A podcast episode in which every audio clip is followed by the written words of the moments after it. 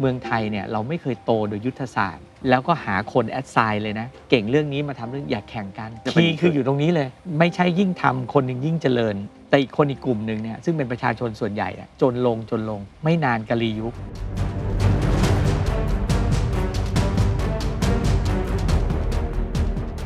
แล้วนี่เป็นช่วงเวลาที่สำคัญมากสำคัญมากๆ period นี้คือ now or never อะถ้าไม่ทำนี่หลุดเลยๆหลุด ผมเชื่อว่าหลุดเลย This is the Standard Podcast. Eye opening for your ears. The secret sauce. สวัสดีครับ ผมเคนนักครินทร์และนี่คือ The Secret Sauce Podcast What's your secret? ถ้าไม่ทำตอนนี้เราอาจจะไม่ได้ทำอีกเลยครับ นี่คือตอนที่2นะครับของการพูดคุยกับคุณสมโพศอาหุไน CEO บริษัทพลังงานบริสุทธิ์จำกัดมหาชนนะครับ ซึ่ง ตอนแรกใครได้ฟังไปแล้ว หรือได้ชมไปแล้ว ต้องบอกว่าเป็นตอนที่ผมและทีมงานนะครับให้คุณสมโพศเนี่ยพาเดินสำรวจโรงงานแบตเตอรี่ลิเธียมไอออน ที่ใหญ่ที่สุดในอาเซียนนะครับน่าสนใจมากๆเลยนะครับใครยังไม่ได้ชมย้อนกลับไปชมได้ ในตอนนี้คุยกันต่อครับเพราะยิ่งคุยกับคุณสมโพศก็ยิ่งติดลมนะฮะสนุกสนานมากๆ นอกจากเราจะคุยกันเรื่องของบริษัทตัวพลังงานบริสุทธิ์จำกัดมหาชนแล้วเนี่ย เราอยากจะคุยกันเรื่องประเทศไทยด้วยครับ ซึ่งคุณสมโพศก็มีความคิดและความตั้งใจในการที่จะใช้คำว่าภารกิจตามหา New S Curve ของประเทศไทย หรือบางคนใช้คำว่าบุญเก่าที่ประเทศไทยมีอยู่ในตอนนี้ มันกำลังค่อยๆ ร่อยหรอลงไป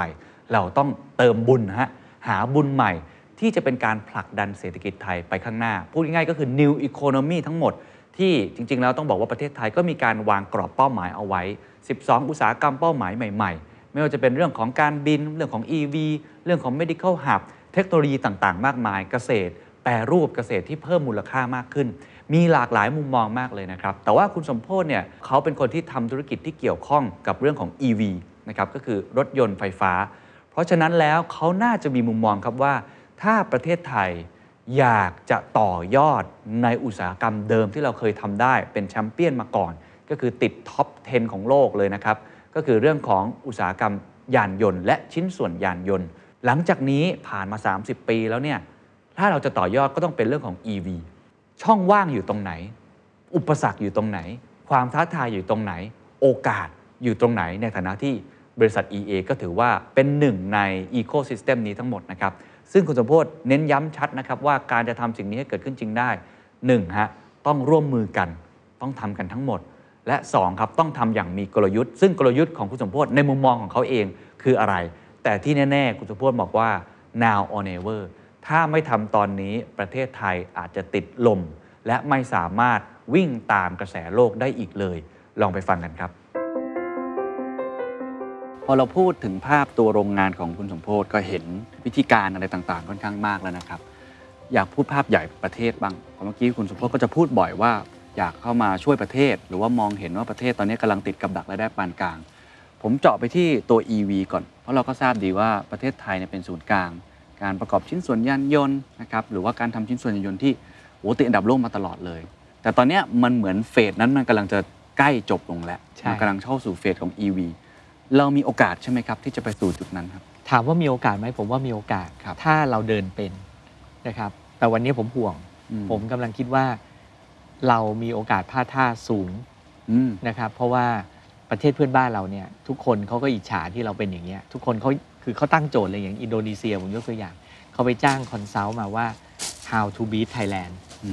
ม เขาดูทุกอณูแล้วเขาก็บอกว่ายุทธศาสตร์ที่เขาออกมาเขาเขาก็พยายามที่จะเป็น hub ของ EV ครับ ในอนาคตนะครับ ซึ่งเขาก็มีจุดเด่นกว่าเราอีกก็คือเรื่องเขามีแร่นิกเกิล นะครับเขาก็เลยบอกเขาเลิกส่งออกนิกเกิลเพราะฉะนั้นทุกคนต้องมาตั้งโรงแบตเตอรี่ที่เขาเขามีประชากร 2 3 0 0 ล้านคนเพราะฉะนั้น economy เขาโตเพราะฉะนั้นทุกคนเนี่ยควรจะไปลงทุนทำรถประกอบรถยนต์ที่นู่น อืม ผมพูดจริง ๆ ว่าวันเนี้ยเราอยู่ในสภาพที่ลำบากอะพูดจริง ๆ ก็เหมือนนาฬิกาก็เหมือนนับถอยหลังแล้วล่ะ เหรอฮะว่าเราจะไปยังไงต่อโอกาสที่ถ้าเราไม่มียุทธศาสตร์ที่ชัดเจนนะฮะ อะผมลองลองขออนุญาต แลกเปลี่ยนแล้วกันนะครับอืมเพราะว่าก็ทราบมาว่าก็มีคนที่พยายามสร้างยุทธศาสตร์นี้ครับไม่ว่าจะเป็นโครงการ EEC เองก็ตาม หรืออืมฝั่งคณะกรรมการแทบจะทุกบอร์ดแหละที่เกี่ยวข้องก็พยายามดันนะครับหรือว่าให้ benefit ต่างๆอ่าหรือว่าบริษัทปตทอะขออนุญาตเอ่ยชื่อเขาก็ตั้งเป้าเลยว่าเขาจะเป็น EV platform ให้ได้ของอาเซียนไป X กับ Foxconn นะครับแล้วก็มีเอ่อวิธีคิดต่างๆ นานาที่พยายามไปถึงจุดนั้น อันนี้ไม่นับว่าเป็นยุทธศาสตร์แล้วเหรอครับ อันนี้คือยุทธศาสตร์ เป็นความพยายามดีกว่า ที่จะเมนเทนการเป็น EV Hub ให้ในประเทศไทย แต่พูดอย่างนี้ฮะเราก็ต้องดูสิ่งแวดล้อมด้วย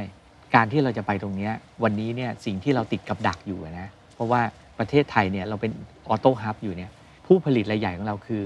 ก็ต้องขอโทษที่ต้องพูดว่ามันเป็นประเทศญี่ปุ่น ก็คือนักลงทุนญี่ปุ่นครับเป็นแบรนด์ญี่ปุ่นเป็นหลัก ซึ่งถ้าเกิดในอุตสาหกรรม EV เนี่ยก็ต้องยอมรับว่าแบรนด์ญี่ปุ่น ยังล้าหลังเมื่อเทียบกับแบรนด์อื่น ใช่ครับ ๆ แบรนด์ทางด้านยุโรปแบรนด์ด้านอเมริกา ทางด้านจีนทุกคนเนี่ยไป EV หมดแล้วครับ แต่ญี่ปุ่นยังไม่ได้มี product ออกมานะ อืมงั้นการที่เราไปอยู่ยึดติดกับญี่ปุ่น แล้วเราไปไม่ได้เนี่ยญี่ปุ่นไม่ไปเราก็ไม่ได้ไปเนี่ยมันก็เลยทำให้เราอะล้าหลังไปด้วย อันเนี้ยน่าห่วงครับ นะครับแล้วก็ทีนี้ส่วนเรื่องยุทธศาสตร์ที่เราเดินอยู่ทุกวันเนี้ยแน่นอนเราก็อยากจะเป็นเพราะอะไรวันเนี้ยเมืองไทยเราสร้าง ชิ้นส่วนได้หมด แต่ถ้าคิดในแง่ของคนลงทุนนะถ้าผมเป็นญี่ปุ่นหรือผมเป็นคนอื่นที่จะลงทุน ก็อยากจะไปลงทุนในประเทศที่คิดว่าในอนาคตจะขายรถได้เยอะอืมๆใช่ไหมฮะมี infrastructure ที่ดี อินโดนีเซียวันเนี้ยเขากำลังทำโรงแบตเตอรี่แข่งกับเราแล้วโอ้นะครับเขาเริ่มตั้งแต่การถลุงนิกเกิลในประเทศนะครับเขาเริ่มสร้างโรงงานประกอบรถยนต์ อีกเศรษฐกิจเขากำลังจะโตขึ้นมา ถามว่า ทำไมเขาจะต้องมาลงทุนที่ประเทศไทยอืมแล้วส่งออกรถไปที่อินโดนีเซียอืมอืมอืมอืมเพราะฉะนั้นเนี่ยจุดเดียวเลยผมก็พยายามบอกว่า เราต้องหายุทธศาสตร์ที่ดีที่ทำยังไงก็ได้ให้ คนรีบมาลงทุนตอนเนี้ยไล่มาเปียกน้ำเมืองไทยก่อน เปียกน้ใช่อะถูกไหมฮะการลงทุนเนี่ยเวลาลงทุนไปแล้วเนี่ยมันไม่ใช่ว่าพรุ่งนี้คืนทุน พอลงทุนไปแล้วเนี่ยอย่างน้อยก็ต้องมี 5 ปี 10 ปีำครับถึงจะลงทุนแล้วมันถึงจะคุ้ม ถ้าเราช่วงชิงโอกาส วันเนี้ยเมืองไทยยังมีข้อได้เปรียบอยู่ แต่ข้อได้เปรียบวันเนี้ยจะหายไปเรื่อยๆนะอย่างเช่น เราจะทำ EV ต้องมีไฟฟ้า ประเทศไทยเรามีไฟฟ้าเหลือ เรามี 5 0,000 เมกะวัตต์แต่จริง ๆ เราเราใช้แค่2องสามหมื่นเองเพราะฉะนั้นเรายังเหลืออีกสองหมื่นอืมสองระบบไฟฟ้าบ้านเราเนี่ยดีสายส่งมีทุกที่มีไฟหมดและอินฟราสตรักเจอร์เราได้ 3. GDP คือ purchasing power อำนาจการซื้อของคนไทยเนี่ยเราจะซื้อรถคันหนึ่งล้านหนึ่งเนี่ยผมว่าเรื่องปกติ แต่ถ้าไปอินโดหรือไปที่อื่นเนี่ยรถคันละล้านเนี่ยถือว่าแพง แต่คุณเคนเรานั่งคิดอย่างเงี้ยครับอีก 5 ปีข้างหน้าเนี่ยประเทศเขาพัฒนาไปเรื่อยๆ ประเทศไทยเนี่ย GDP ไม่โตมากี่ปีแล้วครับเขาก็จะไล่ทันเรา ไฟฟ้าที่เขาขาดก็เริ่มจะครบอืมสายส่งที่ไม่มีก็จะเริ่มจะมี ใช่ไหมฮะ คนที่ไม่มีเงินก็ครับเริ่มมีเงินอืม เวลาผ่านไปเนี่ยไอสิ่งที่เราได้เปรียบ 3 4 ข้อที่ผมพูดเนี่ยมันจะหายไป เพราะฉะนั้นเนี่ยผมกำลังบอกบอกว่า เรายังได้เปรียบณเวลานี้ครับ แต่ความได้เปรียบของเราลดลงเร็วมาก อืม เพราะว่าคู่แข่งเนี่ยเขามียุทธศาสตร์ที่ชัดเจน แล้วบรรยากาศการลงทุนเนี่ยมันโมเมนตัมมันไหลไปทางเขาครับ นั้นสิ่งที่เราต้องทำคือการช่วงชิงโมเมนตัมอันเนี้ยกลับมาที่เมืองไทย ครับ นะครับทำยังไงก็ได้ให้เกิดการ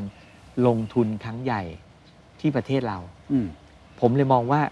ถ้าเมืองไทยเนี่ยรีบเปลี่ยนเป็น EV เร็วๆ ถามว่านักลงทุนเนี่ยจะรีบมาลงทุนไหม อืม เพราะทางนู้นเนี่ยลงทุนเร็วก็ไม่มีคนซื้ออยู่ดี เพราะว่าเงินยังไม่มีคไฟรับ ฟ้ายังไม่มี ครับ แต่บ้านเราวันเนี้ยถ้าเกิดวันเนี้ยมีดีมานขึ้นมาเนี่ยมันจะเกิดการลงทุน อืมพอเกิดการลงทุนเสร็จเนี่ยต่อจากนั้นคืออะไรฮะเขาก็คงไม่ย้ายไปพรุ่งนี้ เขาก็ต้องอยู่ที่นี่อย่างน้อยอีก 5 ปีเพื่อให้ค่าเสื่อมของโรงงานเขาหมด อืม ระหว่าง 5 ปีเรามีเวลาคิด เราก็ต้องเอาของมาล่อเขาต่อให้เขามาลงทุนต่อให้เขาเปียกน้ำไปเรื่อยอ่าๆใช่ไหมฮะ ทีนี้เนี่ยจุดบอดของประเทศไทยเนี่ยตอนเนี้ยเราผลิตชิ้นส่วนได้หมด ครับ แต่เราขาดอยู่ 3-4 ชิ้น แบตเตอรี่ มอเตอร์ drivetrain อันนี้คือหลักๆนะครับ ถ้าเรามี 3-4 ชิ้นนี้แล้วราคาถูกนะ ต้องบอกก่อนไม่ใช่ว่ามีเฉยๆนะ ไม่ใช่ครับแบบผมมีโรงงานแต่ว่า ผลิตแพงกว่าซื้อที่อื่นได้เยอะๆเขาก็ไม่เอาอืมทำให้เกิด economy of scale ที่นี่ได้เนี่ยถ้ามี 3-4 ชิ้นนี้แล้วเราล่อให้เขาเปียกน้ำที่นี่ได้ เขาอาจจะเปลี่ยนใจไม่ไปลงทุนอินโดก็ได้ เพราะว่าไทยกับอินโดมันมี after free trade อืมก็อาจจะทำแค่อะคุณให้ผมทำแค่นี้ผมก็ทำแล้วก็ส่งไปส่งมาในอัฟต้าได้โดยครับที่ไม่ต้องเสียภาษีครับงั้นถ้าเราทำตรงนี้ให้เร็วภายใน 5 ปีก่อนที่ตลาดมันจะบู๊ไปอืมเมืองไทยก็จะรอดครับคือแสดงว่าต้องเร่งให้ไอ้ ตลาด EV adoption ในประเทศไทยเกิดขึ้นให้เร็วที่สุด เกิดเพื่อให้ 3 ชิ้นที่ผมพูดเนี่ยคือแบตเตอรี่ drivetrain แล้วก็มอเตอร์เกิดอืมทีนี้กลับมาวันนี้รัฐบาลก็ดีนะครับ ไปโฟกัสในรถที่เป็น champion product เราก็คือรถรถขนาดเล็กครับ ซึ่งรถขนาดเล็กเนี่ยกว่าเราจะทำโรงงาน gigafactory ได้เนี่ยมันต้องใช้รถเป็นหมื่นๆคันเป็นแสนๆคันน่ะอื มมันก็ทำให้โอกาสที่เราจะทำโรงงานแบตเตอรี่ที่คุ้มค่าเนี่ยยากครับ ผมเลยพยายามบอกว่าทำไมเราไม่เริ่มจากรถยนต์เชิงพาณิชย์อืมอย่างที่ผมบอกคุณเคนน่ะห้าพันคัน เราก็ตั้ง1 gigafactory ได้แล้วอืมผมลองเล่น ๆ นะ วันเนี้ยถ้าประเทศไทยเนี่ยไปมุ่งทำรถเชิงพาณิชย์เป็นหลักครับ บอกว่ารถเชิงพาณิชย์ขอให้เปลี่ยนก่อน 20%อันเนี้ยมันคือ 20-80 ลดการใช้พลังงาน ลดการนำเข้าต่างประเทศครับ PM 2.5 หายไปอืม ใช้แบตเตอรี่ปีหนึ่งเนี่ย18 จิกะวัตต์ ถ้าเราตั้ง 18 จิกะวัตต์ขึ้นมาเพื่อลดจนต์เชิงพาณิชย์เนี่ยครับเราน่าจะเป็นเบอร์ไม่เบอร์3ของโลกเลยนะมของการผลิตแบตเตอรี่อืมนั้นเรามี economy of scale เลยครับ แล้วถ้าเกิดเรามีตรงนี้ขึ้นมาจริง ๆ เกิดอะไรขึ้นนะรถเล็กก็จะได้อันนี้ส่งส์ไปด้วย เพราะ วันเนี้ยรถเล็กบอกไม่อยากจะผลิตรถไฟฟ้าเพราะอะไรไม่มีแบตเตอรี่ไม่มี drivetrain ครับแต่พอเราไปสร้างไอ้อุตสาหกรรมรถเชิงพาณิชย์ขึ้นมาได้เนี่ยอืมก็ส่งอะไหล่เนี่ยให้กับรถเล็กรถเล็กได้รถเล็กก็จะ competitive ครับเขาก็ส่งรถเล็กเราเนี่ยไปขายที่ประเทศอื่นในอาเซียนในที่อื่นได้ แล้วเขาจะย้ายทำไมฮะอืมเพราะว่าโรงงานก็มีอยู่แล้วครับคนงานเราก็มี skill supply chain ก็ครบไม่ต้องไปสร้างอะไรใหม่อืมอันเนี้ยเราชิงโอกาส ครับ แต่ถ้าเราปล่อยไปเราไม่มีเราไม่มีเราไม่มีทางนู้นเริ่มมีเริ่มมีเริ่มมีอืม5ปีจบ อืมคน9 0 0 0 0 0คนที่อยู่ในอุตสาหกรรมนี้ครับ ตกงาน ครับ อันนี้ขออนุญาตถามอาจจะลองคิดหลากหลายมุมนะครับ ลองแลกเปลี่ยนดูไอ้สิ่งที่คุณสมโพศพูดเนี่ยเอ๊ะมันเหมือนมันทำให้เกิดเขาเรียกว่าตัวอีโค y ิสเต็มของสิ่งที่คุณสมโพศทำมันใหญ่หรือเปล่า มันเกี่ยวกับอืม ประเทศไหมเพราะว่าจริง ๆ แล้วก็มีหลายคนที่พูดตามตรงเขาก็ทำสิ่งนี้อยู่ใช่ไหมครับ ปตท GPSC บ้านปูหลายท่านก็ทำแบตเตอรี่หลากหลายรูปแบบอืมแล้วก็ตัวรถยนต์เชิงอ่ารถเล็กอะไรอย่างเงี้ยก็มีครับคนที่พยายามจะกระโดดเข้ามาทำครับมันเหมือนกับประโยชน์ที่คุณสมพศพยายามพูดเนี่ยเอ๊ะโฟกัสตรงเนี้ยมันถึงกับทุกคนจริง ๆ หรือเปล่าครับ ผมพูดอย่างนี้นะ การที่ผมบอกว่าให้ไปโฟกัสเชิงพาณิชย์เนี่ยผมไม่ได้บอกว่ารถเล็กไม่ให้ทำก็ยังทำอยู่ครับแต่ถามบอกว่าถ้าเราไม่ทำรถใหญ่เนี่ยรถเล็กจะได้เปรียบตรงไหนอืม ไม่มีอืมแล้วถามว่าถ้าไม่ทำรถใหญ่ รถเล็กจะทำ gigafactory จะไปทำ ecosystem เนี่ยความเสี่ยงมันเยอะไหมทำไมเราไม่ทำให้มันเกิดการแชร์ความเสี่ยง แล้วก็ลดอะไรให้กับประเทศ แน่นอนพลังงานบริสุทธิ์อาจจะได้ประโยชน์มากกว่าครับแต่การที่ได้ตรงเนี้ยมันก็ไม่ใช่หมายความว่า สิ่งที่ได้เนี่ยประเทศไม่ได้เรามองก่อน เราต้องแยกก่อน ไม่ใช่ว่าอย่าทำอันนี้เพราะว่าคนนี้จะได้ประโยชน์ครับประเทศต้องมองประเทศเป็นหลักอืม ประเทศต้องมองก่อนว่าอะไรที่มันเป็นประโยชน์กับประเทศครับ เราเอาอันนั้นก่อน คนที่จะได้ประโยชน์อันนั้นขึ้นอยู่กับว่าบริษัทนั้นเนี่ยเขามี vision ยังไงเขาเดินถูกที่ถูกเวลาหรือเปล่า อันนั้นก็เป็น skill ของเขาไปถูกไหมฮะหรืออย่างปตทจับมือ Foxconn แล้วสร้างแบรนด์จริงๆก็ดีนะ แต่ผมบอกว่ามันคนคนละแบบแต่มันเกื้อกัน เกื้อยังไงทำไงก็ได้ให้วอลลุ่มของแบตเตอรี่อะมันเยอะอืมอืม ๆ ผมก็บอกว่าทางหนึ่งของผมเนี่ยก็คือทำให้แบตเตอรี่เยอะ ครับ แล้วอุตสาหกรรมเนี้ยเมืองไทยก็ไม่มีด้วยทำไมเราไม่ส่งเสริม อืม ส่วนไอ้อันที่เราจะไปทำอันนู้นเนี่ยรถเล็กก็ไม่ได้หมายความว่าไม่ต้องทำถูกไหมฮะครับ เพราะว่าถ้าทำตรงนั้นแล้วเกิดสักเซสขึ้นมาจริง ๆ มีแบรนด์ไทยขึ้นมาจริง ๆ ก็ดี แต่ผมกำลังพูดถึงความน่าจะเป็น เข้าใจคือด้วยอันนั้นมันดูยากกว่ามีมันคนยากเล่นอยู่กว่า ตลาดเยอะกว่า ถูก ผมคิดบอกว่าเอาง่าย ๆ เนี่ย เราจะไปแย่งตลาดจากใจแอนนะคือยักษ์ใหญ่ในวงการเนี่ยครับมันได้ง่ายแน่นะอืมแล้วถ้าเกิดสมมตินะครับเราไปแย่งยักษ์ใหญ่ในวงการรถเล็ก นักลงทุนต่างประเทศที่เขาลงทุนประเทศไทยเขาจะโกรธไหมอืมเขาคงโกรธถูกไหมฮะ อาจจะเป็นตัวเร่งที่ทำให้เขาบอกว่างั้นฉันไม่ลงทุนเมืองไทย แล้วเพราะวันนี้เมืองไทยเนี่ย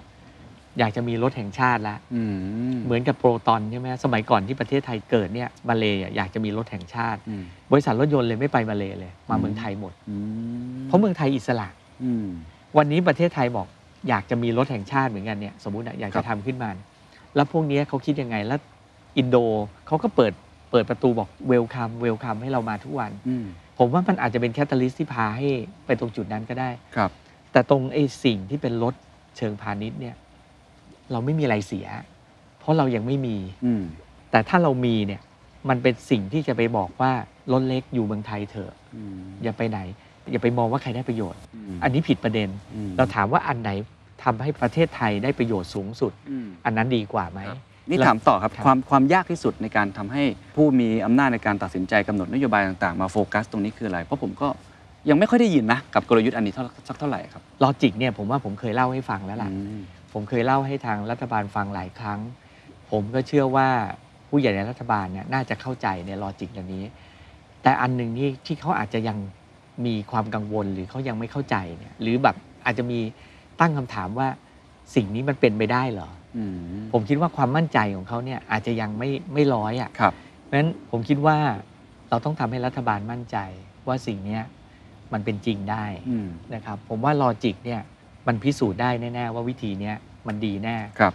ทำรถใหญ่ไม่ดีตรงไหน ประเทศไทยเรามี logistic cost ต่อ GDP เนี่ยสูง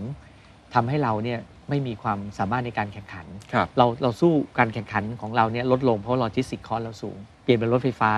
เราก็จะ save ตรงนี้ PM 2.5 ก็จะหายไปอืมอุตสาหกรรมใหม่ก็จะเกิดขึ้นอืมไปส่งเสริมอุตสาหกรรมเก่า ผมว่ามันโนดาวอะคำถามคือทำได้จริงหรือเปล่าอืมผมอาจจะเป็นแค่คนหนึ่งก็ได้ครับมันอาจจะมีคนอื่นแอบทำหรือกำลังทำแข่งกันอยู่ตรงนี้ก็ได้ หรือปตทอาจจะโดดกลับมาเล่นตรงนี้ก็ได้ แต่ผมคิดว่ายุทธศาสตร์เนี้ยมันควรจะเดินเพื่ออะไรฮะอืมเพื่อให้เกิดวอลลุ่มเกม แล้วไปส่งเสริมรถเล็กครับรถเล็กจะได้เติบโตนะครับช่วงชิงเวลาที่มันมีอันน้อยนิดเนี่ยเหลือไม่เกิน 5 ปีเนี่ยทำไงให้อุตสาหกรรมเนี่ยตลาด EV Market ประเทศไทยเราใหญ่ที่สุดอืมทุกคนจะแห่มาลงทุนที่นี่อืมแล้วเราก็จะช่วงชิงอันเนี้ยกลับมาที่เราครับแต่ถ้าเราไม่ทำอีก 5 ปีไปแน่นอนอะผมลองคิดเล่น ๆ สมมุตินะครับ ว่าเป็นอย่างนั้นปุ๊บเนี่ย ก็กลายเป็นว่าคุณสมโพศก็อาจจะมีคู่แข่งเยอะเลยนะฮะสมมติครับปตทก็โดดเข้ามาใครๆก็โดดเข้ามาเพราะตอนนี้เท่าที่ทราบปตทอาจจะไม่ได้เน้นรถในเชิงอันนี้อยู่ อันนี้ไม่ไม่กังวลเหรอครับ ผมมองอย่างนี้นะ ธุรกิจอะมันห้ามใครเข้ามาไม่ได้หรอกอืมเราทำธุรกิจเนี่ยมันก็ต้องอยู่บนเอ่อพื้นฐานของการแข่งขันครับการแข่งขันเป็นเรื่องปกติของการทำธุรกิจครับ แต่ผมคิดว่าการแข่งขันเนี่ยถ้าเราเราตั้งใจทำเนี่ย มันจะร่วมกันพัฒนา อืม คือถ้าอยู่คนเดียวสังเกตไหมมันจะไม่ค่อยพัฒนาหรอก อืม แต่ถ้ามันมีคู่แข่งมีการแข่งขันมีการต่อสู้กัน ครับทุกคนจะเก่งขึ้นอืม นะครับพอเก่งขึ้นคนที่สามารถพัฒนาตัวได้ก็จะเป็น survival ก็คือเป็นผู้ที่ชนะ คิดจะโตเนี่ยอย่ากกลัวความเสี่ยง อย่ากกลัวการแข่งขัน อืม ผมมองว่าการแข่งขันน่ะดีออกมันมันสร้างให้เกิดเกิด efficiency ครับ แล้วถ้ามีการแข่งขันเยอะ ๆ มันจะมาช่วยกันโปรโมตตลาด อืม ตลาดเนี่ยทำคนเดียวมันก็ไม่ใหญ่ใช่ไหมถ้าทำหลาย ๆ คนต่างคนต่างทำ marketing ทำอะไรตลาดมันก็จะโตครับ ผมคิดว่าต้องมองเชิงบวกอืมนะครับแล้วประเทศไทยก็คงไม่ได้อยากจะมีคนคนเดียวที่ทำอุตสาหกรรมเนี้ยถ้ามี 5 คน 10 คนแล้วก็ทำให้บริษัททุกคนใหญ่ได้เนี่ยมันก็น่าจะเป็นสิ่งที่ดีใช่ไหมคครัรับครับส่วนในแง่ของพลังงานบริสุทธิ์ เราได้เปรียบตรงที่ว่าเราเดินมาก่อน แต่ถ้าคุณไม่รู้จักที่จะพัฒนาไม่รู้จักที่จะแข่งขัน วันหนึ่งเราแพ้เขาก็ต้องยอมรับ อืมมันคือสัจธรรมที่เราต้องเดินไปอะ ครับคพรับอพูดถึงตัว EV platform อะผมเห็นความเห็นของคุณสมโพศในระดับหนึ่งแล้วอืมลองมองภาพกว้างขึ้นอีกนิดหนึ่ง มันก็คือหนึ่งในภาษาของอาฝั่งรัฐบาลก็จะใช้คำว่าอุตสาหกรรมเป้าหมายเนาะอืม ในการวางเพื่อพาประเทศไทยเนี่ยมี new S curve ให้ได้ หรือว่าหลุดจากกับดักรายได้ปานกลางไม่ได้ เพราะว่างั้นถ้าไม่หลุดนี่โอ้ประเทศไทยจะลำบากมากกับลำบากแน่ กับ new business หรือ new economy แบบใหม่ๆตอนนี้คุณสมโพศมองยังไง นอกจากตัว EV แล้วเนี่ยมันมีอีกหลายอุตสาหกรรมเลยประเทศไทยเราเราพร้อมไหมครับ เราอะมีแผนพัฒนาเศรษฐกิจแห่งชาติเนี่ยมาหลายฉบับครับฉบับล่าสุดน่าจะเป็นฉบับ 13 นะที่ใช่ครับกำลังจะออกใช่มาครับเนี่ยการที่เรา identify อุตสาหกรรมที่เราจะต้องไปเนี่ยเราทำได้ดีอืม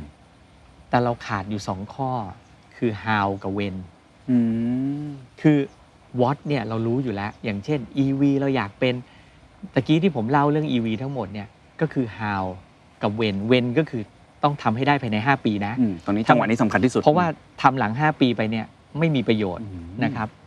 how คือเดินไปคือทำอะไรฮะ ต้องไปทำเรื่อง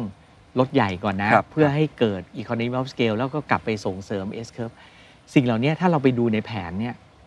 เราไม่มี how กับ when นะครับฉะนั้นผมมองว่าวันเนี้ยถ้าเราอยากจะทำให้มันสำเร็จเนี่ยเราต้องลงมาโฟกัสเรื่อง how กับ when แล้วก็ เรื่องที่สองคือแผนเนี่ยอาจจะต้องเอาเอกชนเนี่ยมานั่งคุยกัน แล้วก็เอาแต่ละจุดที่ว่า how กับ when นี้เสร็จแล้วต้อง identify เลยนะว่า who เป็นคนทำอ๋อยกตัวอย่างเกาหลีก็ได้ ญี่ปุ่นก็ได้เขาก็จะมีกลุ่มยุทธศาสตร์เขาพอเขาทำอะไรใหม่ๆ สังเกตไหมฮะถ้าอย่างเกาหลีซัมซุงทำอะไรอืมคุณใดทำอะไร LG ทำอะไรเขาแบ่งงานกันชัดเจนครับเพราะอะไรฮะเขาไม่อยากให้เสียเวลาให้เกิดพลัง วันนี้รถ EV ของของญี่ปุ่นเนี่ยพอเขาเริ่มแพ้ชาติอื่นเนี่ยตอนเนี้ยเขารู้ว่าเขาช้า ถ้าเราไปอ่านหนังสือพิมพ์เราก็จะเห็นว่าอะไรรถทุกค่ายของญี่ปุ่นมารวมกัน บอกว่าอืมเฮ้ยเราจะทำอะไรร่วมกันยังไง เราจะสร้างไอ้ super gigafactory ของเขาขึ้นมายังไงอืมเพื่อให้เกิด economy of scale เขารวมกันนะฮะครับ ประเทศไทยก็ต้องทำอย่างนั้นอืมวันนี้คำถามที่บอกว่าเอ๊ะบริษัทนี้จะได้ประโยชน์เลิกได้แล้วอืมถามว่าประเทศไทยได้ประโยชน์ยังไง ผมกลับไป อันหนึ่งเนี่ยอะนี่ผมเล่าประสบการณ์เนี้ยผมพูดหลายครั้งแล้ว ตอนที่ผมเข้าไปที่ไต้หวันเนี่ย ครับ ผมก็ไปคุยกับ E3 E3 ก็คือเหมือน สวทช ไทยครับ เนี่ยเขาก็พูดกับผมคำหนึ่งบอกว่า วันที่ผมถือ 35%ในบริษัทอมิตาไต้หวันตอนนั้นยังไม่ถึง 70 ยังไม่ถึง 70 เขาก็จับมือผมนะ รัฐมนตรีเนี่ยมาหาผมที่โอ้ที่ที่บริษัทเลยนะครับตกใจนะ รัฐมนตรีมาหาบอกอืมอุ้ย มีอะไรให้เราช่วยได้เนี่ยยินดีเลยนะ ถ้าติด bottleneck เนี่ยเพราะคุณมาลงทุนที่ไต้หวัน พอผมเกิน 50 เขาเรียกผมเหมือนกัน เขาบอกผมบอกว่าวันนี้รถบริษัทเนี้ยไม่ใช่ของไต้หวันละ มันเป็นของคนไทยเนี่ยช่วยตอบผมนิดนึงว่าทำไมรัฐบาลไต้หวันเนี่ยจะต้องเอาเงินภาษีของคนไต้หวันเนี่ยมาช่วยพัฒนาวิจัยส่งเสริมให้บริษัทเนี้ซึ่งไม่ใช่ของไต้หวันแล้วเนี่ยอ่าเจริญ โอ้โหถามตรงมากเขาถามงี้เลยนะอ่าผมก็นั่งคิดครับหนึ่งผมตายแล้วเว้ยจะตอบเขายังไง ผมก็นั่งนึกอ๋อผมบอกบริษัทที่ท่านคิดว่าภูมิใจที่สุดเนี่ย บริษัทอะไร ใช่ TSMC ไหมอืม TSMC คือบริษัทเบอร์หนึ่งของ Semiconductor ใช่ในการครับทำ Fabrication แต่นี่เบอร์หนึ่งเลย ใหญ่กว่า Intel ด้วยอืมเขาบอกใช่ นี่เกิดจากสวเอ E3 คือ สวทชเขาเลยนะ สปินออฟเขาดีใจมากเลยอืมผมบอกบริษัทเนี้ยปัจจุบันเนี่ย คนไต้หวันก็ถือไม่ถึง 50%นะน่าจะประมาณสัก 30กว่าเปอร์เซ็นต์เองอืมที่เหลือเนี่ยมันเป็น investor ทั่วโลกอืมมันก็คือ global company ใช่ไหมอืมทำไมวันเนี้ย E3 อะยังสนับสนุน TSMC ชั้นใดชั้นนั้น ถ้าวันหนึ่งอมิตาเนี่ยกลายเป็น CATL หรือกลายเป็น LG Samsung ได้เนี่ย หรือเป็น Tesla ได้เนี่ย มันไม่ใช่เป็นความภูมิใจของ ประเทศไต้หวันเหรออืมเขาก็บอกเออ make sense แล้วเขาก็เลยพูดกับผมว่าอันหนึ่งบอกว่าประเทศเขาเนี่ย เวลาเขาทำรีเสิร์ชเนี่ยเขาจะเลือกเออเขาเรียกอะไรเลือกม้าที่ดีในแต่ละอินดัสทรีหมายถึงว่า ถ้าจะทำแบตเตอรี่เขาก็จะมองเลยว่าเขาจะช่วยบริษัทไม่เกิน2บริษัทอืมอืมอืม ผมบอกอ้าวทำไมล่ะ บริษัทคุณก็มีต้อง7-8บริษัท อุตสาหกรรมนี้ก็มีเป็น 20 บริษัท อืมเขาไม่ฟ้องคุณเหรอไม่เท่าเทียมว่าเลยไม่เท่าเทียมทำไมคุณมาทำอันนี้ก็บอก ผมไม่ผมไม่คิดอะไร ผมไม่สนใจ ผมเอา national interest เป็นที่ตั้ง อืมถ้าผมช่วยสิบคนแล้วมันไม่มีเพชรเลยอะทุกคนเป็นไม่เก่งสักคนหนึ่งเกลี่ยเกลี่ยกันไปอ่าเตี้ยอุ้มค่อมหมด อืมประเทศไม่ได้อะไร แต่ถ้าคนรู้ว่าไอ้สองคนเนี้ยมันเป็นเพชรเขาเจียเนี่ยให้มันเป็นเพชรเนี่ยครับ ประเทศนี่ไง TSMC ไงนี่ไงเอเซอร์ไงอืม ใช่ไหมฮะเขาสามารถสร้าง NVIDIA อย่างเงี้ยใช่ไหมอย่างเงี้ยเขาทำ อืม เขาก็เลยบอกว่าถ้าเราไม่ทำอย่างเงี้ยไม่โฟกัส เราจะไม่รู้ปัญหาที่แท้จริง แล้ว supply chain เนี่ย พอเราไม่ลงไปคลุก research ของเขาเลยทำงานคู่กับ commercial เนี่ยแบบ เหมือนกับแทบจะแนบแน่นอืมอืมแต่ของเราเนี่ยยังไม่ถึงขั้นนั้น ไม่ถึงขั้นนั้น เราทำเสร็จเราเก็บคนผลิตก็ไม่มีเทคโนโลยี คนที่มีเทคโนโลยีก็ไม่เคยเอามาผลิตอืมเพราะเราไม่เคยจับอย่างนี้ พอเราจะไปขอทำอะไรที่มันที่มันแนบแน่นก็บอกไม่ได้ เดี๋ยวโดนฟ้อง เพราะว่าเดี๋ยวบอกว่าไม่เท่าเทียมหัวกัอันนี้คือ mindset มของประเทศเลย ผมเลยมองบอกว่า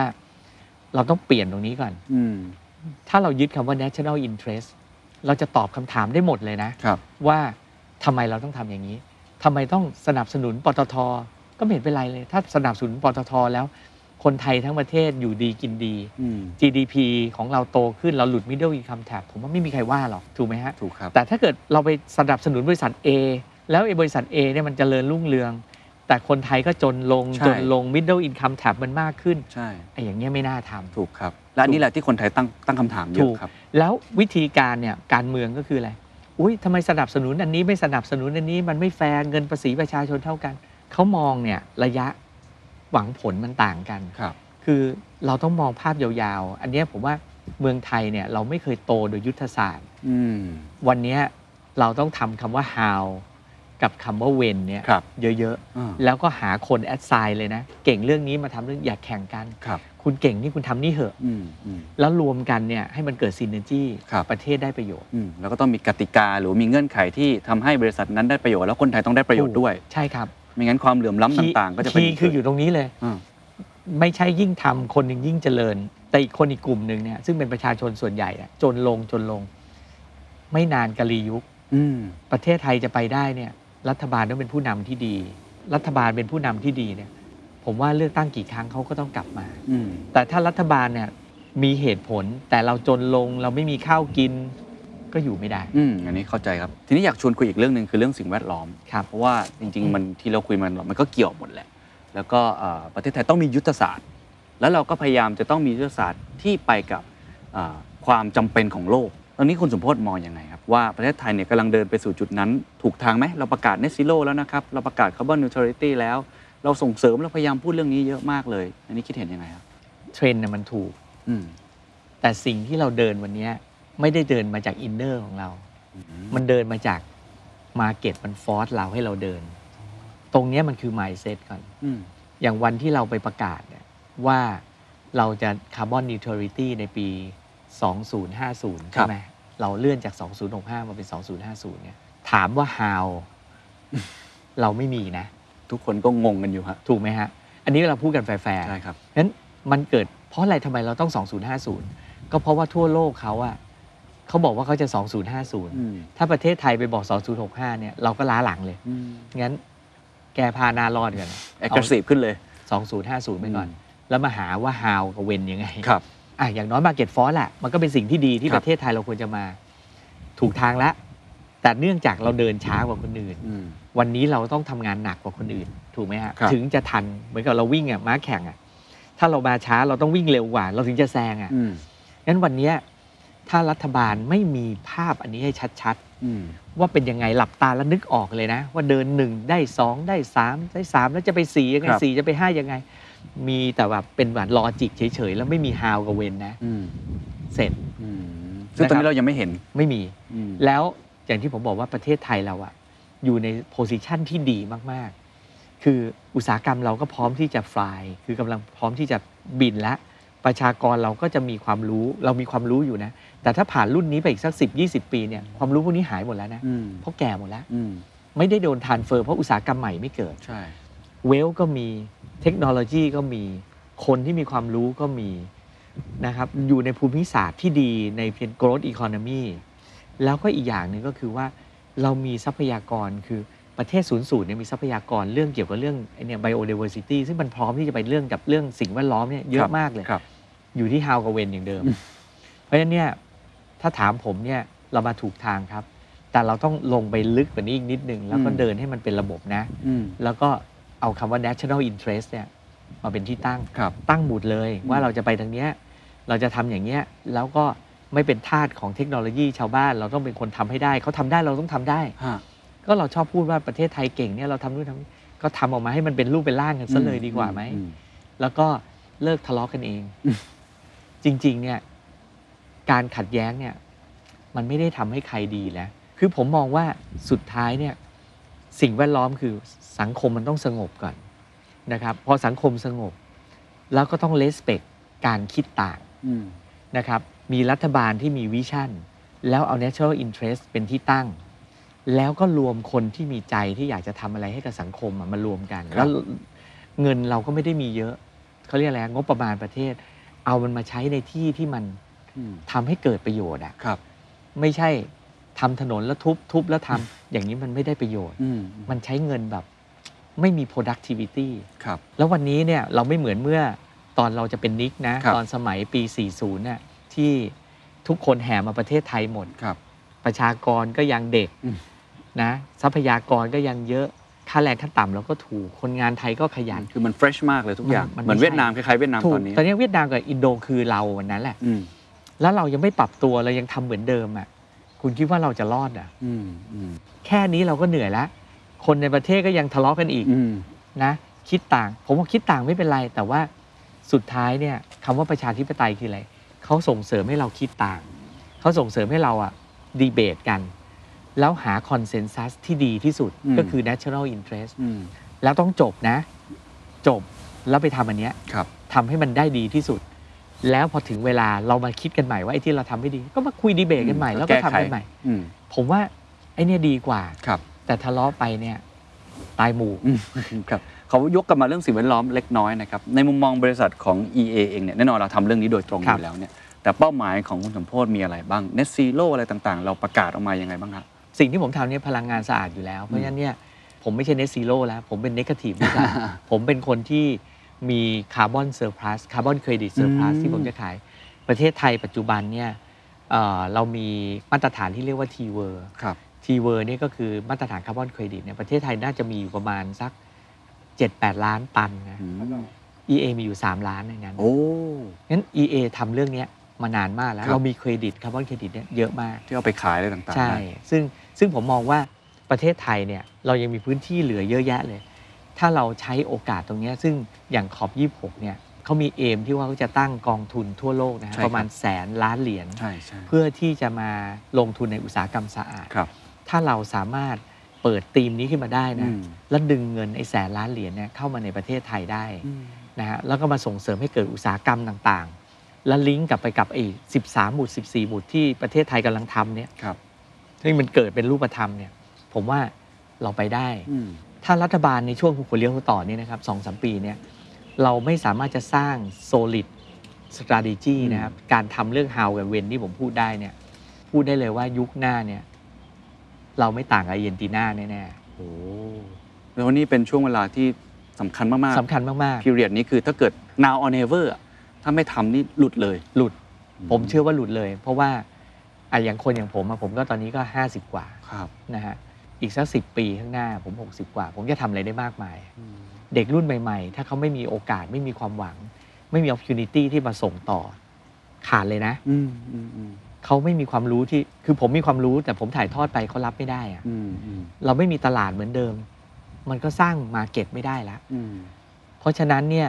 ประเทศไทยโตแบบ natural อะแบบธรรมชาติไม่ได้ organic organic ไม่ได้แล้วต้องโตแบบมียุทธศาสตร์ที่เป็นไปได้อืมถ้าเราไม่มีตรงเนี้ย ผมว่าเราเหนื่อยครับ ที่ผมทำทุกวันเนี้ย ส่วนหนึ่งคือผมเห็นตรงเนี้ยอืมผมเลยอยากจะทำไม่ได้ให้เกิดอืมแล้ว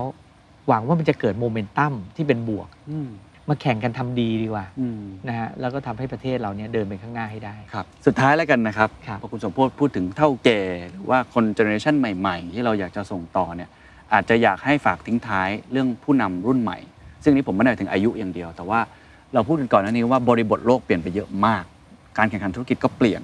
วิธีคิดของคน generation ใหม่เปลี่ยนๆก็เปลี่ยน อะไรคือคุณสมบัติสำคัญที่สุดที่คุณสมโภชน์คิดว่าผู้นำหลังจากนี้ ซึ่งเขาจะเป็นคนสำคัญมากในการอิม l u เ n นซ์คนอื่นต่อไปเนี่ยต้องมีบ้างครับหลังจากนี้ โลกมันเปลี่ยนเร็วขึ้นฉะนั้นคนเนี้ยความเป็นผู้นำต้องสูง แล้วต้องเป็นคนที่กล้าอย่างที่ผมบอก อืมมันต้องกล้ามาก อืมต้องมีวิชั่นที่ชัดเจน เบสิกพื้นฐานของ fundamental knowledge ต้องดี อืมถึงจะกล้าได้ถูกไหมอืฮะมพอกล้าแล้วเนี่ยคุณก็มี leadership คุณก็จะพาองค์กรไป แต่องค์กรจะไปได้ดีไม่ดีเนี่ย คุณต้องรู้จักให้อะคุณต้องรู้จักคำว่ามีศีลธรรมอืมผมว่า ethical เอติกของคนเนี่ยมันมันสำคัญนะ เพราะว่าคิดลอจิกมันคิดได้หลายแบบอะแต่คนที่เลือกทางที่ถูกไปเรื่อย ๆ คือคนที่คิดแล้วเนี่ย ไม่เอาเปรียบคนอื่นอืมมันจะไม่ตันอืมพวกเนี้ย มันต้องผ่านร้อนผ่านหนาวแล้วมันจะมาเด็กรุ่นใหม่ ๆ เนี่ย เนื่องจากว่าผมก็เข้าใจอะนะคือคนยังไม่เคยเข้าไปอยู่ในวิกฤตเนี่ยมันจะไม่เข้าใจคำพวกเนี้ยก็อาจจะไปมองเรื่องการแข่งขันเรื่องการชนะ ซึ่งเป็นสิ่งที่ดีนะ ผมต้องบอกกันดีนะ เพราะถ้าไม่มีพวกเนี้ยมันไม่มีแรงขับเคลื่อนไม่มีแรงขับเคลื่อนไม่มีแรงทะเยอทะยาน แต่เราต้อง balance กับคำเนี้ยมันถึงจะสร้างองค์กรที่มันมันโตและยั่งยืนครับถึงมันเลยเกิดคำหลาย ๆคำที่ในโลกนี้ขึ้นมา sustainable อืม sustainability ต่างๆ แต่พวกเนี้ยผมว่ามันจะ evolve ไปกับเด็กนะฮะ ผมคิดว่าคนรุ่นใหม่เนี่ยเดี๋ยวพอเขาโตขึ้นมาเนี่ย มันอาจจะโตมาร้อยคน มันก็จะมีคนสักส่วนหนึ่งที่คิดได้ คนพวกนี้ก็จะโตขึ้นไปอีกขั้นหนึ่งอืมมันก็จะค่อยๆ ผมว่าสังคมมันจะคัดสรรแต่ว่าสังคมใน framework อันแรกก่อนมันต้องมันต้องเกิด logic อันนี้ให้ได้ก่อน คนดีต้องได้ดี ความโปร่งใสไม่ใช่ว่าคนทำดีไม่ได้ดี คนคนเก่งไม่ได้โอกาสอืมถ้าเกิดอย่างนี้ขึ้นเนี่ยเราไม่มีอนาคต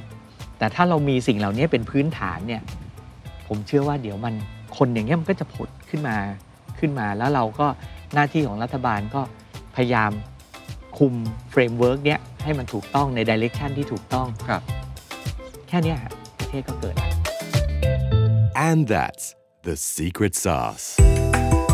ถ้าคุณชื่นชอบ The Secret Sauce episode นี้นะครับ ก็ฝากแชร์ให้กับเพื่อนๆ คุณต่อด้วยนะครับ และคุณยังสามารถติดตาม The Secret Sauce ได้ใน Spotify, SoundCloud, Apple Podcast, Podbean, YouTube และ Podcast Player ที่คุณใช้อยู่นะครับ และอย่าลืมติดตาม Facebook Fanpage The Secret Sauce เข้ามาติชมเข้ามาพูดคุยกับผมได้เลยนะครับ